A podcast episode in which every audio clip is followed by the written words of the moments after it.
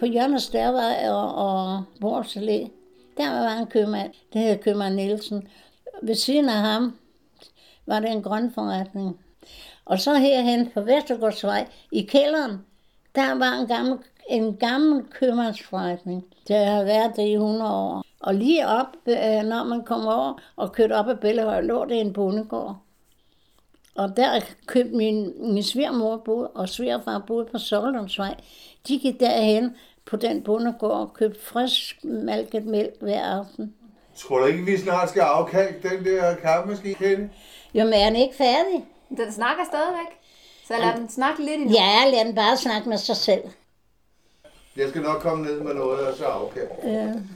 For det tager da 100 år eftermiddag. Det er jo lige før det er aftenkaffe, du Ja. nu. Der var ingen gelænder på trappen. Og vi skulle have flyttet ind tre måneder før. Men det forpurrede tyskerne jo. Så, Så kan du Og vi fik heller ingen- det er. og vi fik heller ingen varmt vand eller noget. Men vi fik centralvarmen. Der var de så langt med, så det.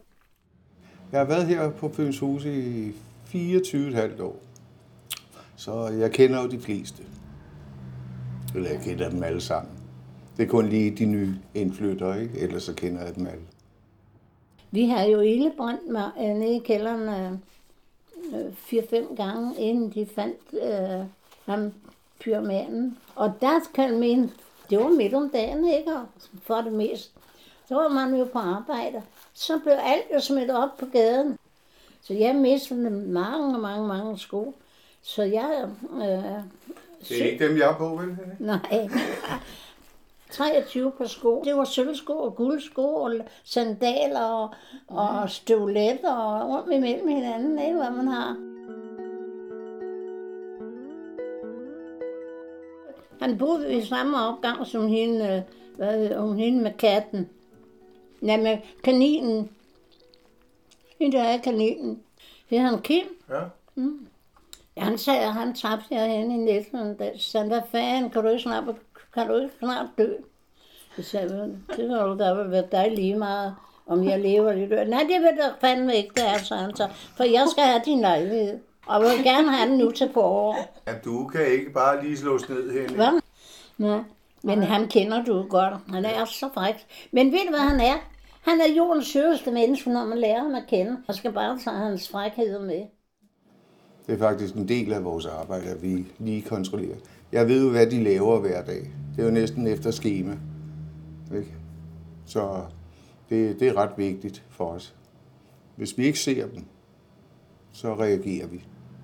Ligesom den øh, gamle dame, der faldt om ude i entréen, ikke? og havde ligget der et par dage.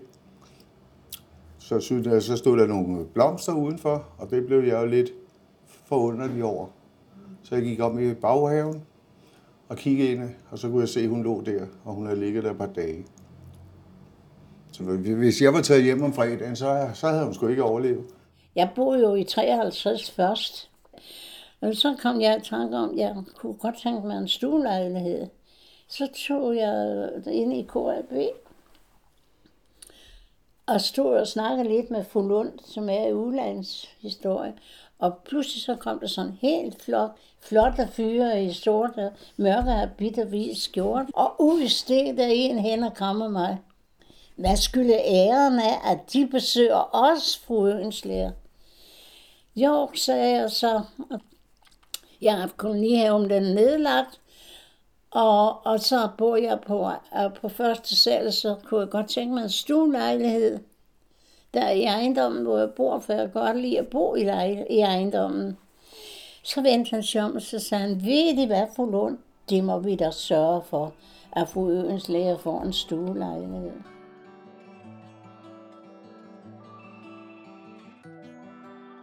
Jeg faldt jo og, og brækkede lår og lå derude på korridoren i to døgn. Så kiggede han ind ad vinduet, så kunne han se den ene af mine ben stak ud der fra korridoren. Henning, Ja, nu øh, for, forlader jeg dig. ja, Så kan du snakke lidt med pigerne. ja. For jeg skal ud og dele nogle huslejer ud. Og dele husleje ude. Ja. Har du også en til mig? Nej, nej, nej. Nej, du, du kører gratis. Ja.